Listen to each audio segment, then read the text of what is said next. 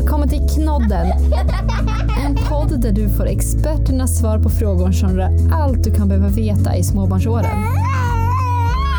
Podden skapas av föräldrapodden Norrlandspäron och Knodd, vårdappen som är specialiserade på just det här med barnhälso och sjukvård. Och vi förstår att du som förälder vill lära dig mer om ditt barns hälso och utveckling. Därför säger vi varsågod till ett fantastiskt avsnitt av Knodden. Hej Johan! Hej Emelie! Välkommen tillbaka till Knodden. Ja, men tack så jättemycket. Det var ett tag sedan vi eh, spelade in ett avsnitt nu känns som. Ja, jag tycker det var alldeles för länge sedan. Ja, så det här blir kul och det blir extra roligt idag för idag har vi med oss lite gäster i podden. Ja, idag testar vi någonting nytt. Vi tar in eh, spetskompetens. Så jag får lite support och du har lite knivigare frågor att ställa kanske idag. Exakt! Vi vässar våra frågor. Vad, Det vad är det vi ska så. prata om Johan? Nej, men jag tänker att idag så ska vi gå in lite på ämnet eh, barnallergi. Eh, framför allt. Och eh, jag kan en del. Eller så kommer jag få motsvarigheten bevisad idag att jag kanske inte kan någonting. Eh, så vi har ju, jag har faktiskt bjudit in eh, två eh, kollegor i branschen som är superbra på just det här ämnet eh, som rör sig om allergi och ja, framförallt barnallergi. Så eh, ja, ska vi hälsa våra gäster välkomna? Ja, det tycker vi. Det tycker jag att vi gör. Hej Veronica och Anna! Hej! Hej hej! Välkommen till Knodden! Tack! Ja men tackar. Innan vi hoppar in på våra kniviga frågor så tänkte jag att ni ska få presentera er för våra lyssnare. Mm. Anna, vill inte du börja berätta om vem du är? Ja, det kan jag göra. Jag heter Anna Sandin och jag är barnallergolog. Jag har jobbat som barnallergolog i mer än 30 år. Och jag är också docent i barnallergi, att jag har forskat länge inom barnallergi. Spännande! Och Veronica, berätta om dig. Ja, men jag heter Veronica och jag är barnallergisjuksköterska men också beteendevetare. Så att eh, jag och Anna, vi jobbar tillsammans och vi driver då vårt vårdföretag som heter Allergiexperterna. Så att eh, ja, men vi är mycket glada att få vara med här i er podd idag. Vad kul! Och ingen är gladare än jag. Jag är så spänd på det här avsnittet. Ja, men det här känns så, så spännande. Och vi har ju pratat, vi har ett avsnitt om allergi förut lite grann kring att söka vård och lite sånt. Men jag hoppas att ni som lyssnar också får mer, ännu mer eh, idag.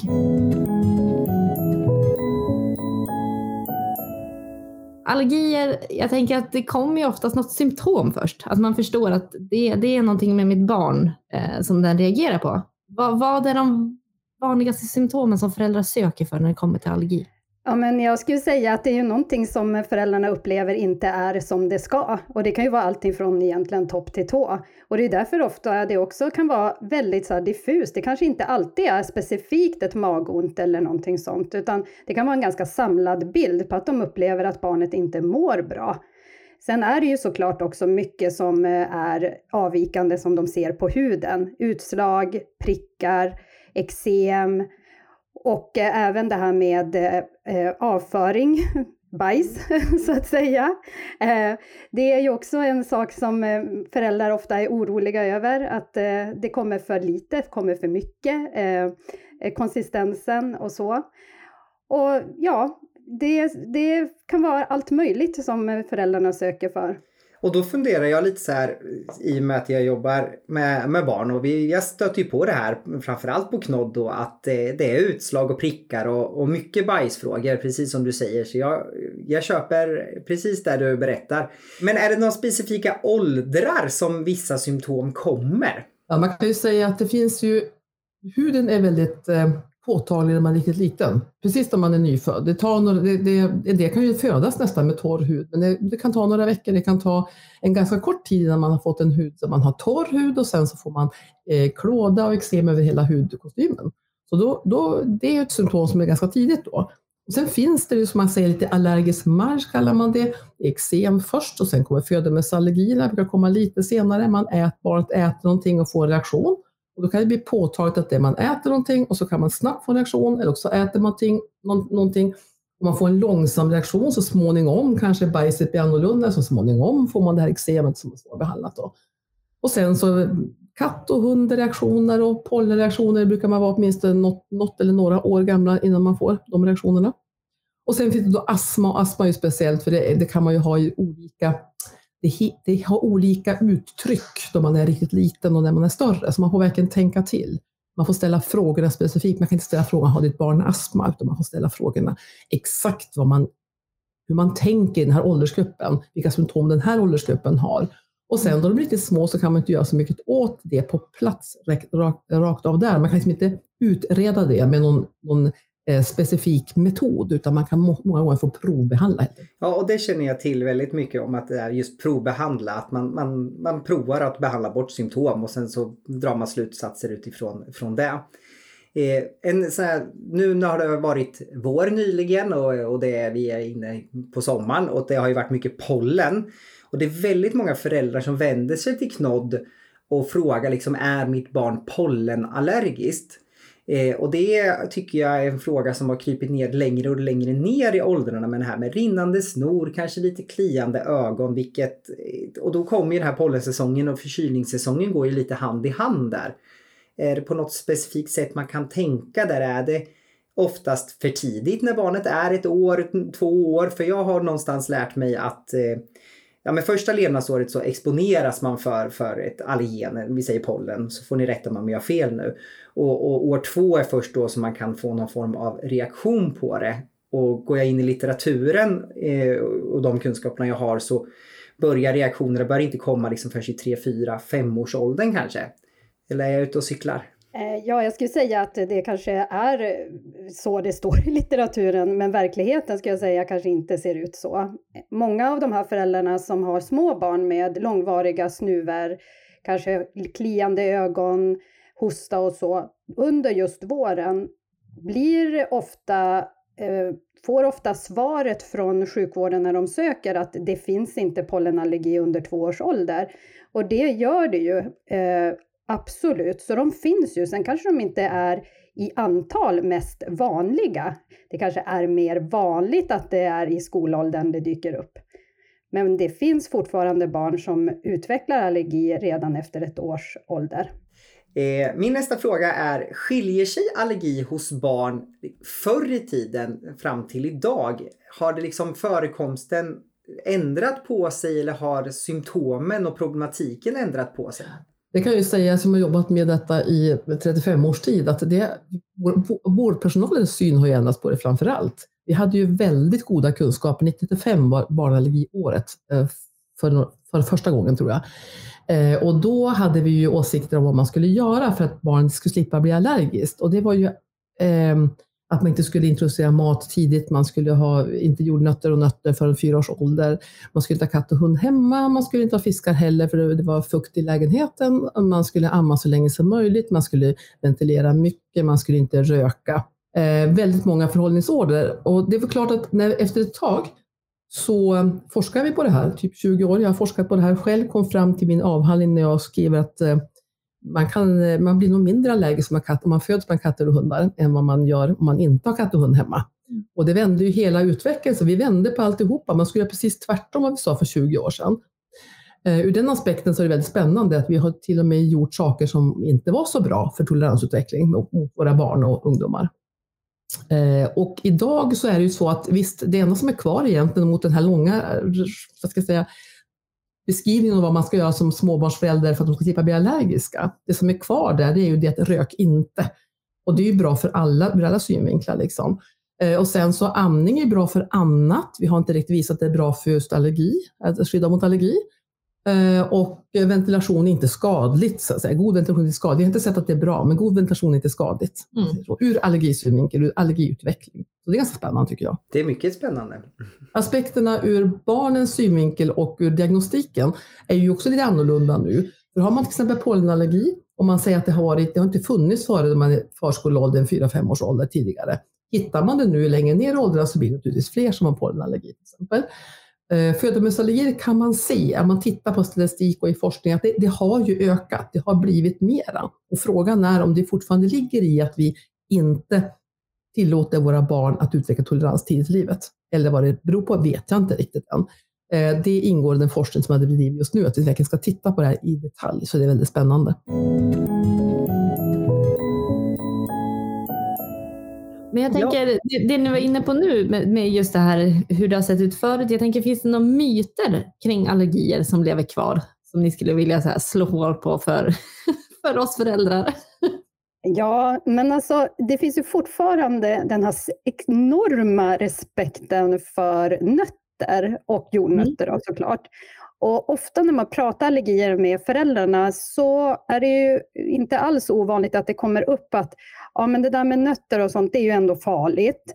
Men eh, att det skulle vara farligt att komjölksproteiner skulle kunna ge liknande eh, reaktioner som en jordnöt, det känner inte allmänheten alltid till. Mm. Och så är det ju. Det är ju egentligen proteiner i olika födoämnen eller i ja, framförallt i födoämnen då, som, som kan ge upphov till farliga reaktioner, även om det inte heter jordnöt. Mm. Så det är väl en sån där. Och sen också att eh, det är väl där det blir, vi kan uppleva att de föräldrar som har barn med jordnötsallergi, de kan nog bli respekterade. Omgivningen har respekt för det här med jordnöt. Men däremot om de kommer och säger att barnet har komjölksproteinallergi så är det inte alls säkert att de får samma respektfulla bemötande. Och det handlar ju mycket om kunskap såklart. är det med, jag, jag har en dotter som eh, precis har fyllt åtta och hon har ju börjat prata om det med hål i öronen. Och det har ju jag från min mamma, att hon sa till mig, nej men det ska vi vänta med ganska länge, för det kan ju ge allergier. Hur är det med, med det? Är det en myt eller är det någon sanning i det? Ja, men det stämmer Jenny Jag känner också igen den där myten. Jag kommer också ihåg att jag fick absolut inte ta hål i öronen före jag blev tio år. För det skulle i så fall jag kunna bli sjuk av. Mm. Så att, eh, men den myten är ju ingen rekommendation som, som vi har fört vidare, i alla fall inom sjukvården. Så det ska jag nog säga är mer en myt än att det är en sanning i det. Sen vet jag inte, skulle man forska på det så kanske man skulle hitta någon faktor där, möjligen. Man kan ju tillägga det att det finns ju, om man säger att man gjorde det här förr då med mycket eh, med ämnen i de här i metalllegeringar som man kan reagera på, mm. nickelallergi och så. Det är klart att få nickel direkt i ett, ett sår i örat, som var, man gjorde kanske förr, det gav ju alltså risk för naturligtvis att utveckla liksom en reaktion mot detta. Eh, men idag så har man ju inte så. Man har ju alltså, det heter nickelfritt och det heter, man gör det på ett väldigt sofistikerat sätt. Så, att säga. Mm. Och det ska man ju hålla sig till att det är bra att man har tänkt till och gör det på ett bra sätt. Mm, så det kanske var sanning förut men mer kanske myt idag? Ja, det, så kan det nog kanske vara. Nu när du beskriver det så Anna såklart. Då har det ju ändrats hur vi gör det på det sättet att vi gör det mer säkert för barn som tar hål i öronen idag än vad det var för 20 år sedan. Och jag tänker så här, vi diskuterar här nu med, med farligt med allergier. Eh, och vad, vad, är det just, är det någon av er som skulle kunna beskriva vad är det vi är rädda för när vi pratar om farliga allergier? Liksom, vad, är, vad är det värsta vi kan liksom komma fram till med, med, en allergi? Det intressanta med allergi, allergi kan naturligtvis vara farligt på samma sätt som man, det är farligt att köra bil om man inte gör det på rätt sätt, som att åka zipline om man inte har säkerhetsanordningar på sig och så vidare. Det är klart att det är farligt på sitt sätt. Det farliga som jag ser det med, med just allergin är att barnet får ingen diagnos. Mm. Eh, barnet eller föräldrarna kommer till eh, en, en mottagning, man beskriver symptom och det är inte så att de här föräldrarna vill veta om det är allergi eller inte. Nej, det är ingen allergi, varsågod gå hem. Vad de vill veta är, är, är det farligt? Mm. Kommer det vara så här i fortsättningen? Eh, vad ska jag göra åt det? Hur ska jag hantera det? Och så vidare. Det är det de vill veta. Exakt vad det heter är inte alltid det som är mest spännande. Men det vi måste göra i så fall, det är att man måste ta tag i det. det är, hälso och sjukvården måste sätta diagnosen på, på allergierna. Vi gör ju inte det idag. Eh, man kommer med ett symptom och då gäller det att göra rätt från början, oavsett vilken ålder det är, helst redan på BVC, helst är det tidigt i livet. Att man tar tag i den här problematiken. För om det exempel är födoämnesallergi, om man tar tag i det direkt och gör rätt, så har ju det här barnet möjlighet att utveckla tolerans mot det här födoämnet tidigt i livet redan då. Mm. Så man tar tag i problematiken, man lägger upp en plan. Det är vår stora grej alltså. Och planen kan ju ändra sig, men planen ska finnas där och vi, föräldrar ska, vi ska veta den, vi ska skriva den i vår journal och vi ska tala om det för föräldrarna. Sen ska vi då antingen behandla eller provbehandla eller ta prover beroende på vilken typ av allergi det är. Är det födoämnesallergi, plocka bort det. Om det är svåra symptom, under en, naturligtvis självklart. Eh, sen låter man symptomen helt enkelt bedarra. Det ska vara helt normalt allting och sen kan man prova att sätta tillbaka det födandet igen. Och det måste göras då med med eh, dialog med hälso och sjukvården. Man kan ta IgE-antikroppar, men vi har ju sett det att det är ingen jättekoppling mellan IgE-antikroppar mot födoämnen och symptom då man är riktigt liten, före ett års ålder. Det är symptom som är viktigt. Eh, provtagning är en pusselbit. Och det absolut viktigaste är att man inte ska ta prover på sånt som man inte har symptom på. Mm. Oftast tar det en födoämnespanel och plötsligt så är man då allergisk mot det och det och det och det och det och det. Och det är man ju inte. Man är mm. allergisk mot det man har reagerat på. Man kan naturligtvis, om man inte ätit andra saker och är orolig att provocera, kan vi ta ett prov och se att det är låga eller inga antikroppar och sen så provocerar man det liksom mer strukturerat. Men man ska inte köpa att man är allergisk mot en massa saker för att det finns en massa IgE-antikroppar. Mm. Och sen, så, sen har man plan, i planen ingår också återbesök. Man tar tag tillbaka patienten, man regelbundet tar kontakt, man provocerar födoämnena, man provbehandlar en allergi, man ser till att det blir bra med det man gör, man får en diagnostik och man kan sedan fortsätta följa dem år eh, efter år. Och det gäller att inte släppa dem. Att skicka hem en patient, här får du läkemedel, här får du instruktion, kom tillbaka om det inte funkar. Det är inte, jag tycker inte att det är gångbart överhuvudtaget, men det sker ju fruktansvärt ofta i just allergisammanhang. Mm. Och tänker du att det gäller för alla typer av allergier? Jag tänker även pollenallergi som som jag som förälder, jag har en dotter som då har börjat reagera på pollen för något år sedan. Och där jag känner att man ofta blir ganska, ja, man får rådet att köpa receptfria läkemedel och sen eh, ingenting mer. Mm. Ska, ska, man på något sätt stå på sig den frågan för att få en sån här plan? Eller, vad, mm. eller är det mer födoämnen? Eh, jag tycker att man kan stå på sig av, av två skäl. Dels vill man ju ha en diagnostik. För jag menar, är det det är ju skillnad på, det kan ju vara att det är, finns katt med involverad också, det kan vara något annat involverat mm. och när vi tar hand om våra barn där, när vi tar hand om allergiexperterna, så diskuterar vi alltid fem olika punkter. Allt hör ihop. Man diskuterar eksem, födoämnesallergi, djurallergi, pollenallergi och astma varenda gång. Därför att det ändras över tid och det tillkommer. Det kanske kliar i ögonen just nu, du har ett receptfritt läkemedel, men är det någon som har frågat dig om du hostar på morgonen har de kanske fått astmareaktion också i samband med pollensäsong. Och det måste vi också ha, ta reda på för att barn ska må bra. De är jättetrötta, de orkar inte. Kanske de behandlar astma också. Vem vet, hur kan du som förälder veta det? Mm. Tänker jag då. Mm, det måste man ju få ordning på i så fall. Mm. Ja, och jag tänker också att just pollenallergi, eftersom det är så vanligt också, så blir det lite grann att man tänker att det där löser man hemma på hemmaplan. Men vi märker ju att de patienter vi möter behöver otroligt mycket stöd när det kommer till eh, pollenallergi. Därför att man kan ju också säga så att visst, de hade kunnat klara det hemma själv, men då hade de inte haft en optimal behandling. Så att det handlar ju mycket om att få det här stödet från vården. Hjälp med hur kan jag använda läkemedel, hur mycket kan jag ge barnet och dessutom då få hjälp med utvärdering och kanske eventuellt en fortsatt behandling med allergivaccinering. Mm. Så att eh, det handlar ju så mycket mer än om att eh, bara ta tabletter en gång om dagen. Det kan finnas massa andra saker vi kan göra för att det här barnet ska kunna få må bättre under pollensäsongen. Mm. Och det är en sak till också Veronica, där du brukar mm. komma in och ha en bra eh, stöd till föräldrar och det är det här eh, egenvårdsplan till förskola och skola. Det kan ju mm. vara så att man faktiskt behöver ha en, man ska ju ha en egenvårdsplan då, som är skriftlig och man ska beskriva för förskola och skola vad de kan göra. För det är inte så att pollenallergi bara är när man är hemma. Nej, nej, nej man kan var... behöva extra behandling på skolan och förskolan. Då måste man ju ha det i sin mm. hand. Och det, är bara skrivet. det ska vara skrivet av hälso och sjukvården. Ja, det var faktiskt fritids hos oss som, som sa det. De ringde och sa du, vi tror att din dotter har pollen för att hon kliar och hostar och snorar jättemycket just nu. Eh, så ja, det var de som upptäckte det, så att absolut. Ja, och så är det ju att eh, barnen är ju i princip mer på förskola och skola än vad de är hemma. Och jag känner igen det där det du säger, Jenny, att faktiskt så brukar den där meningen komma att på skolan och förskolan har de nu sagt att det är så här. Ja. Och eh, det, är inte, det är inte konstigt därför att det är där de är på dagtid. Det är en bra dialog att ha också med förskolan ja. och skolan. Ja, men det är ju jätteviktigt för att he hela livet eh, är ju påverkat när man har allergi. Det är ju inte så att den är isolerad till de timmar man är hemma när man är med sin mamma eller pappa, utan det här är ju liksom lika mycket på skolan och förskolan. Den, är ju, den pausar ju inte, utan den är ju snarare kanske ännu mera tydlig när man är aktiv eller när man vill leka med sina kompisar. Och också miljön såklart på en skola och en förskola kan ju påverka barn, hur de mår. Hur, hur, när vi ändå är inne på det, hur, vad kan jag som förälder förvänta mig av skola och förskola liksom i, hjälp i det här?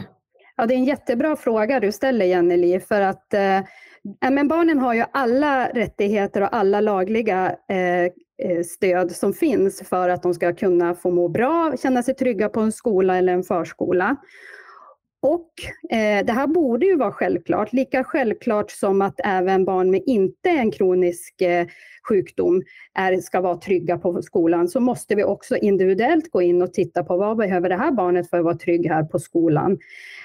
Det är inte alltid så lätt att ha de här dialogerna med skolan, men det är jätteviktigt att vi från vården stöttar upp och hjälper till och att de känner att vi har rätt att kunna säga att det här barnet behöver det här under skoltid för att det ska må bra.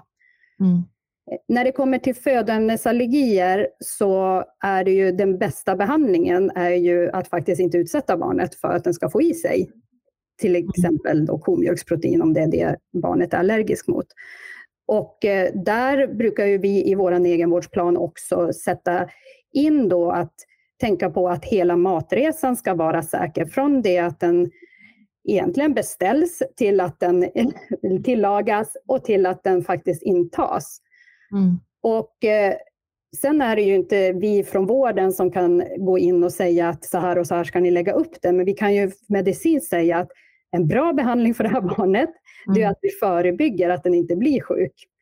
Eh, och eh, vi ser ju att tyvärr så finns det ju väldigt mycket med inställning och mycket fortfarande en låg kunskap om, om allergier i skola och förskola, vilket försvårar och gör det svårt för de här barnen att kanske få den hjälp de behöver.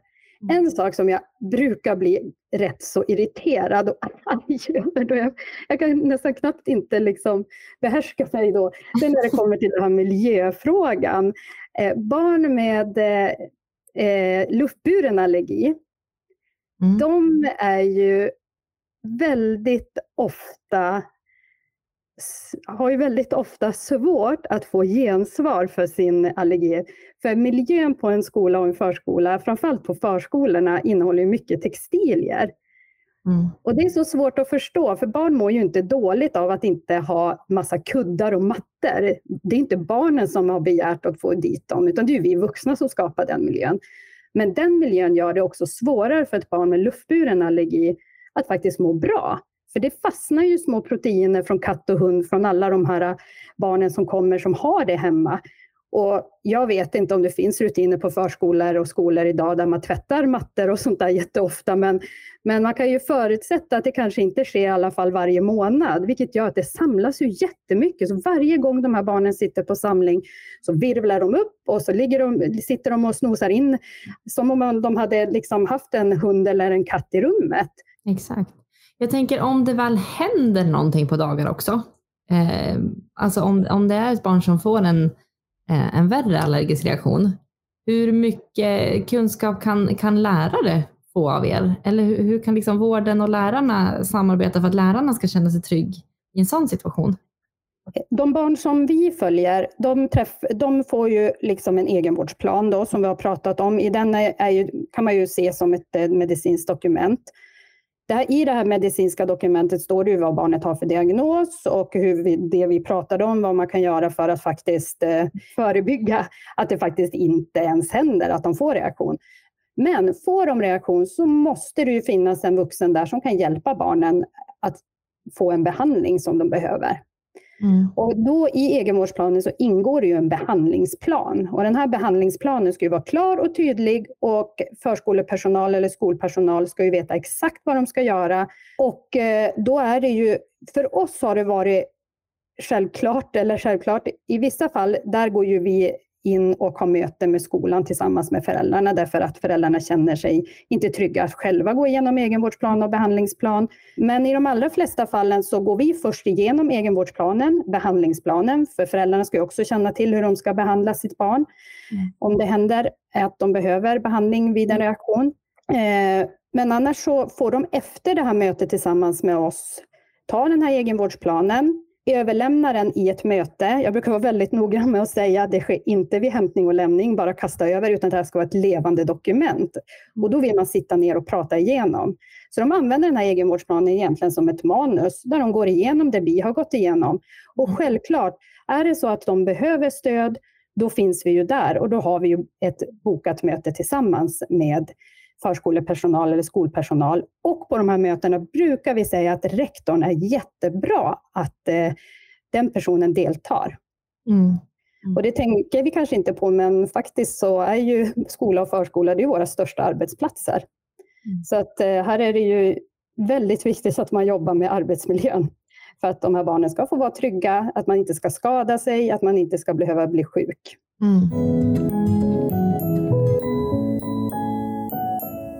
Nu har vi kommit in lite grann på om man har en allergi och ni har pratat lite grann om hur man utreder de här fem, fem delarna, alltid går igenom. Men vad kan man mer förvänta sig i en utredning? Om, det, om, om man drar igång en utredning kring sitt barn eh, kring allergier, hur ser den processen ut? Processen ser ut så att det kommer ett, en familj med ett barn med en reaktion. Antingen berättar föräldrarna, om det är små barn, och berättar personen själv. Och det är jätteviktigt att ha dialoger med personen.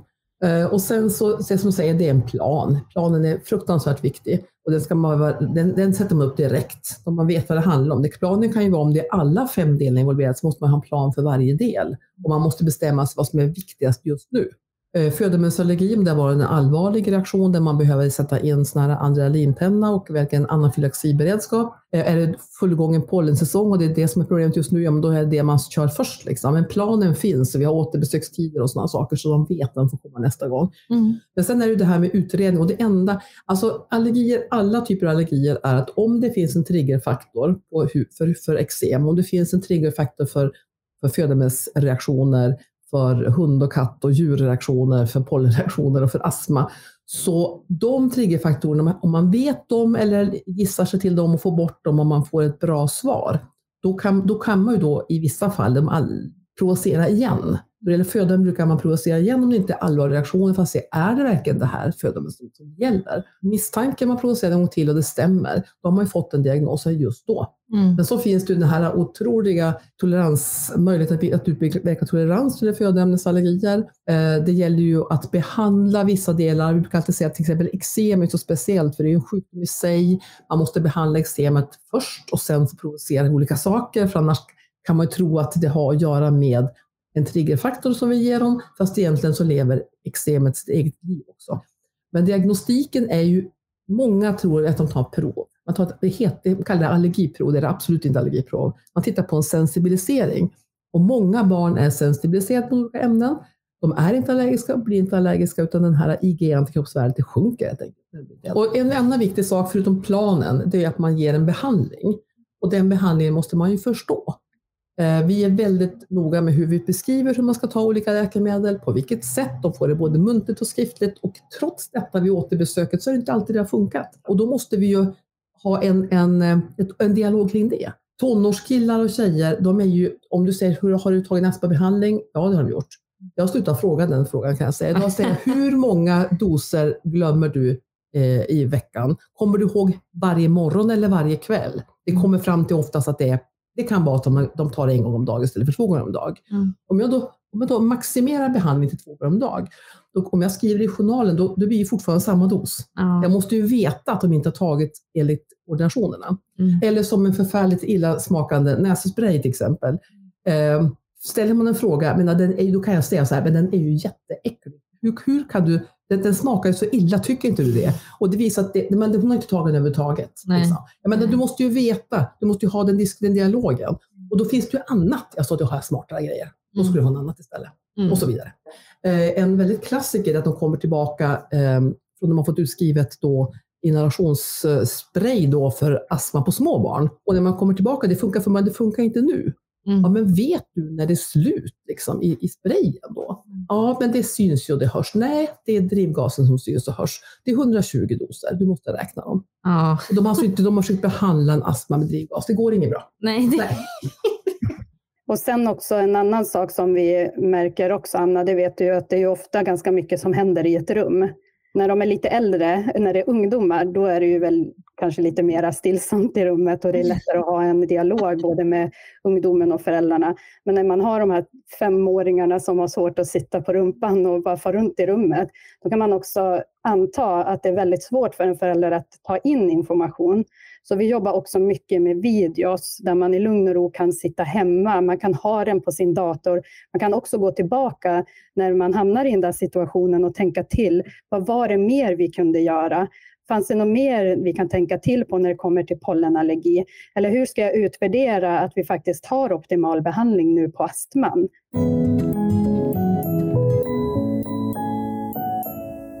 Vi pratar hela tiden om att, att behandla med, vi säger inhalationer, vi har varit inne på ögondroppar, vaccinationer.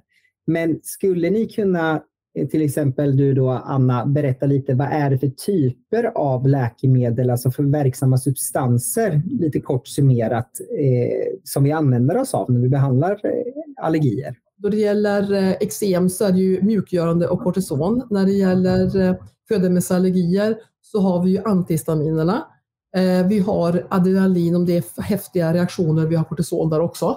Och sen har vi då eh, nässpray och ögondroppar. Eh, nässprayen är ju, kan man ju ha kortison under riktigt hemska symptom, eh, långvariga besvärliga symptom, men däremot är det antihistamin då både ögon och näsa.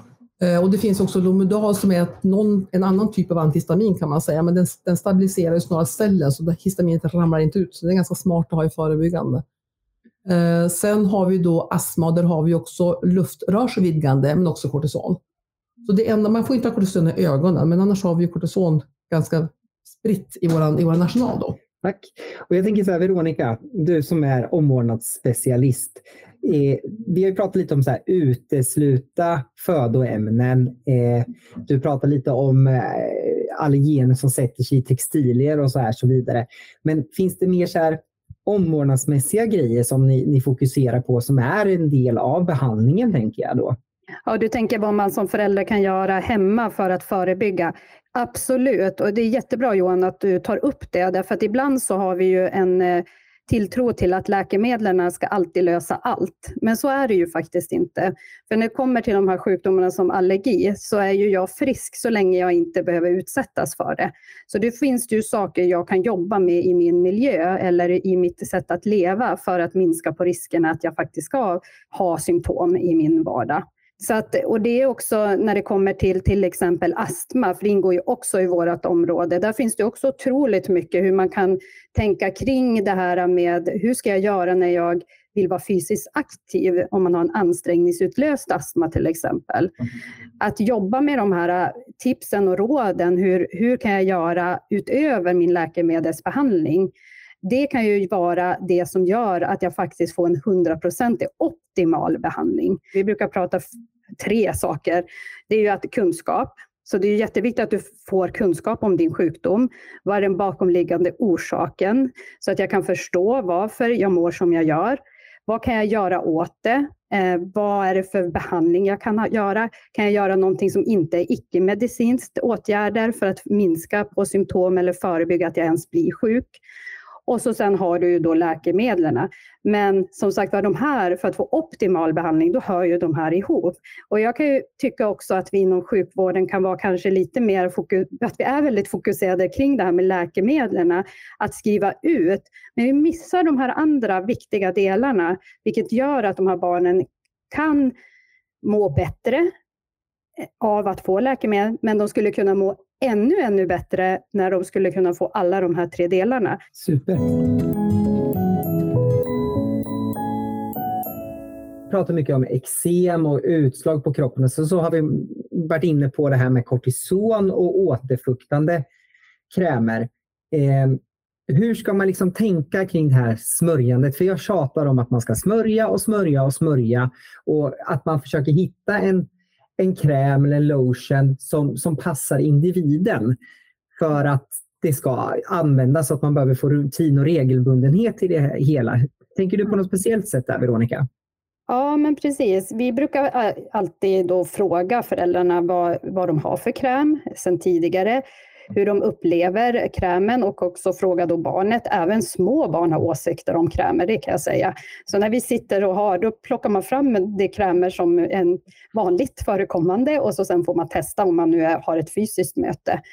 Annars så får man ju då tänka att har de ingen erfarenhet alls, då får man ju börja någonstans, men också säga att det är jätteviktigt att ni återkommer. Känner ni inte att ni känner er bekväma med den här krämen, ni tycker den är svår att smörja in, barnet tycker att den luktar illa, då kan vi gärna testa en annan. För just det här med smörjning, om man säger att man har ett litet barn, det tar otroligt mycket tid för de här föräldrarna. Så att försöka få det så smidigt som möjligt, det är ju liksom A och O för att behandlingen ens ska bli av. Och jag brukar också kalla det för behandling, för mjukgörande det blir lite så här, ah, det är väl ändå inte så viktigt. Att benämna det som ett läkemedel gör också att föräldrarna får lite mera tilltro till att det här är viktigt. Och det är väl det som är lite med, med om vi pratar eksem, att det är ju den här långsiktigheten, att hålla i och hålla ut. Få in det i rutiner, jobba med liksom hur funkar det bäst för er i er familj? Eh, när ska vi smörja? Ska vi smörja efter middagen eller ska vi, ska vi vänta till eh, eh, vid tandborstning, passar det bäst för er? Och ge de här möjligheterna till att anpassa det individuellt. För jag tror också att vi i sjukvården är väldigt så här, ja då smörjer ni morgon och kväll. Och då går föräldrarna hem och så ska de tänka så, ja vi ska göra det morgon och kväll. Och så när man står där på kvällen och barnet är bara jättetrött och bara vill sova och bara krånglar, vill inte på med pyjamas, vill ingenting. Och det ska smörjas och så kladdas och hej och hå. Ja men då blir det bara okej, okay, jag gjorde det en gång den här veckan. Vi får se om det blir någon fler gång. Så att mycket samtal och testa eh, och eh, byta ut om det inte funkar. Och har vi möjlighet att göra det, då gör vi det. Det, det vi också ser, det är ju att eh, om man verkligen gör det här då, som vi brukar säga, rätt från början, verkligen ta, ta tag i små barn och få in rutinerna, är lätt, då slipper man ju inte komma över det här. Ta en tonåring framför sig som inte har behandlat sig på rätt sätt, eh, kanske inte fått rätt information, kanske inte fått möjlighet att byta de här krämerna. Eh, att vända då är mycket, mycket svårare. Att verkligen hålla i det från de riktigt små är mycket lättare.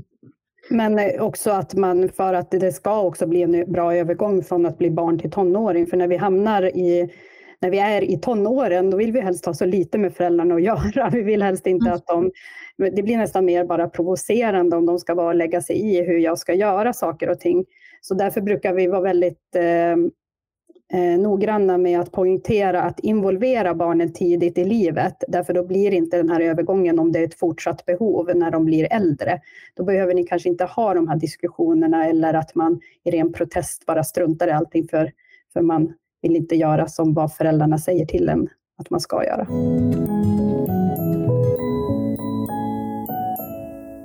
Jag har också funderat på en grej, eller en grej som jag som jag tror många inte tänker på, som jag trycker väldigt mycket på, det är med det här med pollensanering till exempel. Eller att, som ni säger, att man, man har de här tre benen som man vill att, att för att barnet ska må bra så är det miljön, det är läkemedel och kunskap.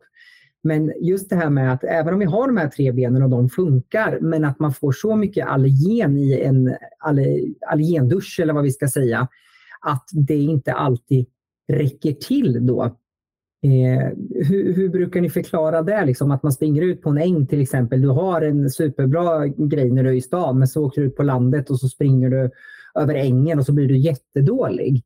Eh, har ni något liksom, tankesätt där kring eller är det något ni informerar om?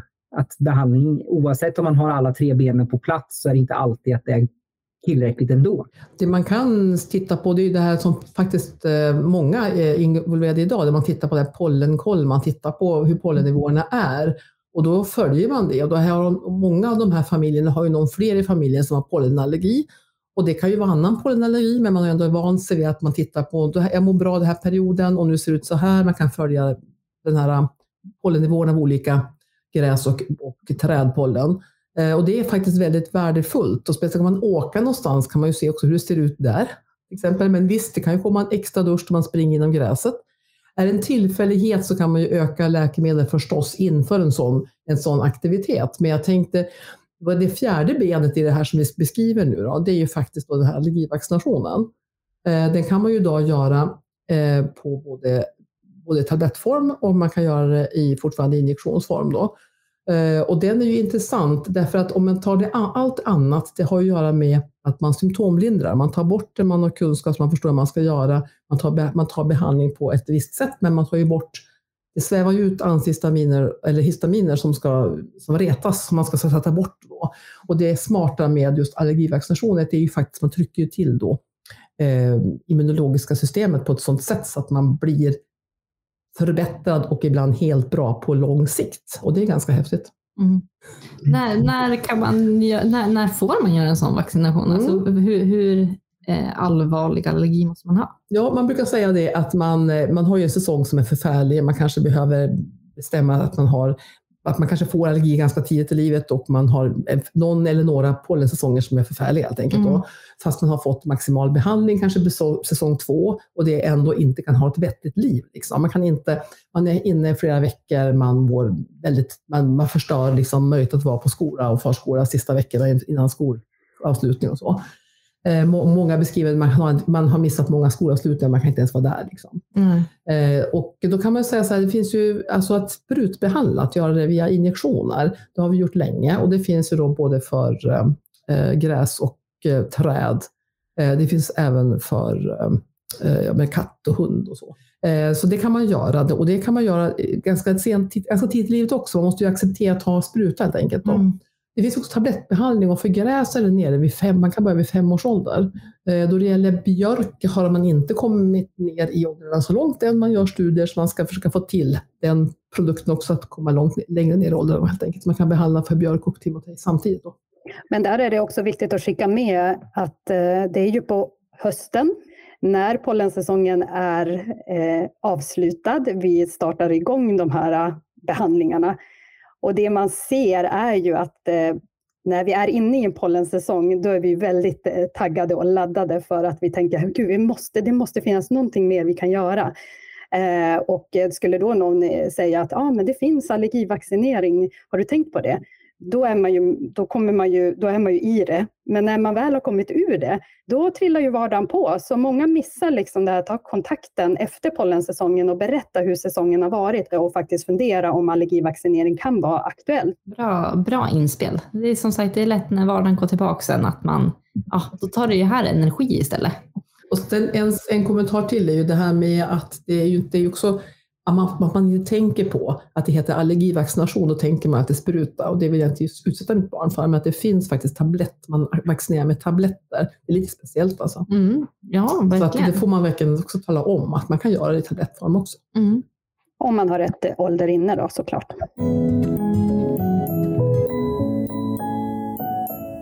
Jag tänkte som lite avslutande fråga. Eh, jag tror att det här avsnittet lyssnas på som vanligt av en hel del föräldrar och jag har fått med mig jättemycket bra idag. Eh, men jag tror också att det är lite vårdpersonal som kanske lyssnar för att lära sig mer kring det här med allergier. Vad skulle ni vilja skicka med oss föräldrar och vårdpersonal? Finns det någon sån här, en kort sammanfattning? Vad, vad ska vi ta med oss av det här? Som vårdpersonal, lyssna till föräldrarna. Lyssna, de, de har rätt, brukar jag alltid säga. De har sett ett symptom och de har sett sina barns reaktioner och det stämmer. Sen är det ju vårt uppdrag att ta, tala om för dem, är det allergi eller, eller är det inte det? Om det inte är allergier så utred det på ett annat sätt då. Men ge dem kunskap på situationen som den är, eh, gör det enligt en plan och ta ett återbesök och se att det verkligen fungerade, den eh, vård ni satte in. Ja, till föräldrarna så skickar jag med att eh, Allergi, astma och eksem är medicinska diagnoser. Det är inte din roll som förälder att ställa diagnos. Det är inte din roll som förälder att utvärdera eh, behandling och sätta in en annan behandling. Det är vårdens roll. Så du har all rätt att kräva att du ska få den hjälp du behöver för att ditt barn ska få må så bra som möjligt. Så himla bra. Tack Stella för allt ni har delat med er av idag. Eh, otroligt bra avsnitt. Johan, är du nöjd? Jag är supernöjd och jag sitter här och är jag har ett leende på läpparna och känner att jag har fått med mig massor bra saker ur så många olika perspektiv idag. Och jag är så glad att ni ville komma och besöka oss i Knodden-podden. Så tack Veronica och tack Anna. Mm, tack, tack för idag. Tack för att du fick komma. Hej då.